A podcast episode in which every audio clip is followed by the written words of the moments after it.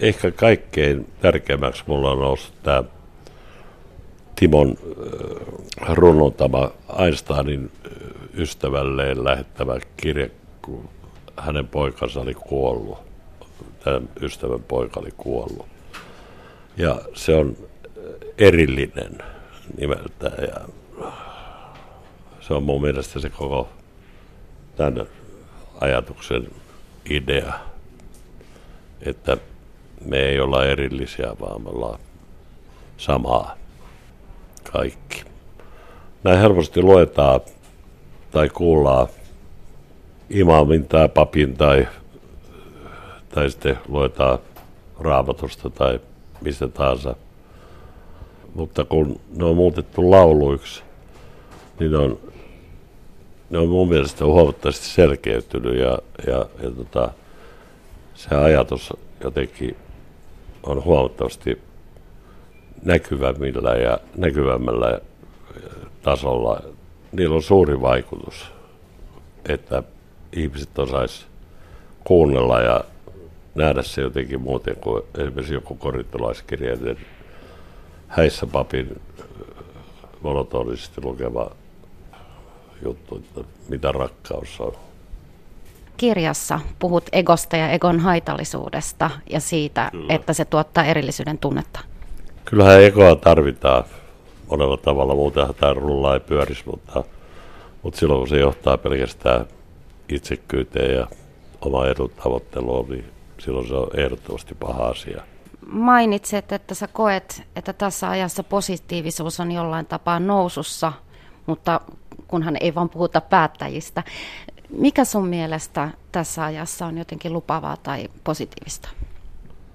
Mä luulen, että ihmiset tiedostaa enemmän ja uskaltaa ottaa toisisensa kontaktia ja ottaa huomioon toisen mielipidettä. Mä toivon, että niin on. Se tuntuu siltä minusta. Entä mikä sua huolestuttaa tässä ajassa? Moni asia.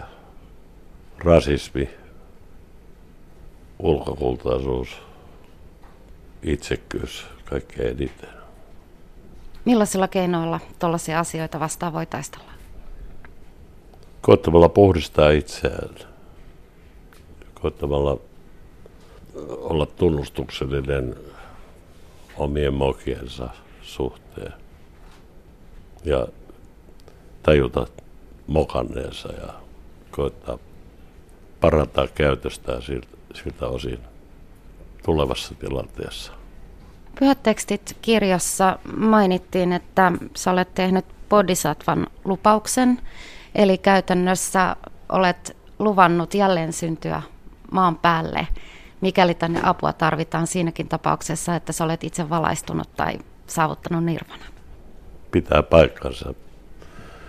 Ihminen, joka mulle siitä ensimmäisen kerran puhui, oli Aino Kassinen ja sanoi, että älä tee sitä nipsnaps, että mietin muutama vuosi. Niin mä mietin ja, ja jos semmoinen on mahdollista ja jos se pitää paikkansa, niin kyllä mä aion niin tehdä. Millä tavalla sä yleisesti ottaen kuvaisit sun omaa maailmankatsomusta? Tärkein asia on se, että mä koitan kasvaa ja koitan nähdä asioita saman asian eri pisteestä. Että ei olisi pelkkä yhden kamerakuva, vaan voisi katsoa, tarkastella asioita eri pisteestä, näkee vähän laajemmin ja ymmärtää paremmin. Sulle ehdotettiin pyhät tekstit levyn tekemistä jo hyvä tovi sitten ja sä kieltäytyit siitä aika pitkän aikaa. Minkä takia sä et ensin halunnut tehdä koko levyä? Osittain sen takia, että mulla oli mukaan muuta tekemistä ja osittain sen takia, että mä oon laiska. Ja osittain sen takia, että, että siinä käsiteltiin niin hurjaa asioita, että, että mua vähän jopa pelotti. Mutta kun mä tutustuin siihen materiaaliin lähemmin, niin mä tajusin, että pakkohan mun on tämä tehdä. Ja jos mä olisin vielä vähän aikaa vetkutellut, niin siinä olisi valittu joku toinen laulamaan. Ja onneksi, onneksi mä ehdin sanoin, että lähdetään tekemään se ennen kuin näin kävi. On sitten, kyllä mä haluan ehdottomasti sitä tehdä ja haluan tehdä tämän. Tämä on niin kova juttu, että jääkö viimeiseksi levyksi. Niin, jääkö tämä viimeiseksi levyksi? Ei pitäisi koskaan sanoa ei, mutta vaikea nähdä, vaikea nähdä materiaalia, joka olisi ylittäisi tämän mielenkiinnon tai, tai sen halun. Hyviä biisejä on tarjolla kyllä, mutta yhtään käännösiskelmää en lähde laulaa. Se on ihan varma. Ne saa tehdä ihan muuta. Pyhät tekstit loppujen lopuksi käytiin levyttämässä Islannissa. Millainen kokemus se oli? Se oli hieno kokemus. Se kuvaa hyvin näitä, näitä tuntemuksia, mitä tällä levyllä on. Se yksinäisyys, se rauha, se merkillinen maailma, joka, joka siellä on. Joku sanoi, että 80 prosenttia islantilaisista uskoo henkiin ja henkiolentoihin ja siinäkin mielessä se oli, mä olin kyllä koko ajan ihan, ihan tiloissa sillä että se oli merkillinen. Se oli, se oli hyvin onnellinen ja viisas ratkaisu, että lähdettiin sinne.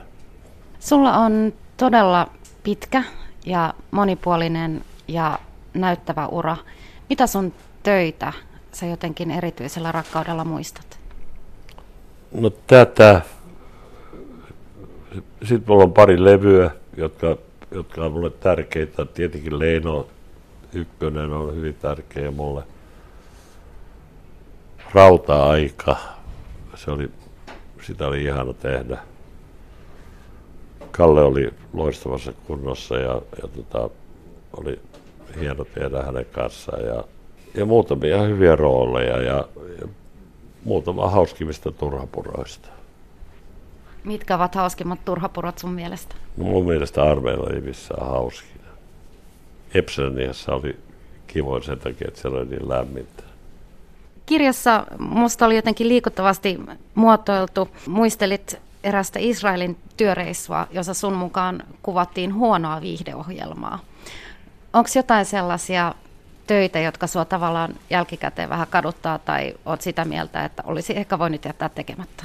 Niitä on vaikka kuinka paljon. Mä, mä tota, se on nuorempana, kun julkisuutta tuli yhtäkkiä valtavasti, niin tota, mä suostuin lähes kaikkeen, mitä mulle ehdotettiin. Ja kyllä siinä niin kuin suuri osa, aika, aika paljon oli ihan skeidaa, että jälkeenpäin, no ne lähinnä naurattaa. Se on sitä, sitä vaan juostiin pää edellä ja kello kädessä. Viivotin taskussa.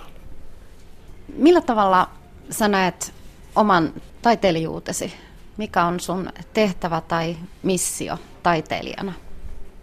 En mä näe sellaista. Rehellisesti sanoen en näe. Mä, mä oon onnellinen, että mä oon saanut tehdä niin paljon hyviä asioita olla hyvissä jutuissa mukana. Mutta ne olisi voinut tehdä kyllä joku muukin. Oikeasti. Mitä sä vielä haluat tehdä? No vetää puopulloa konjakkia ja pelata PlayStationia. Sen kauemmaksi mä en jaksa ajatella.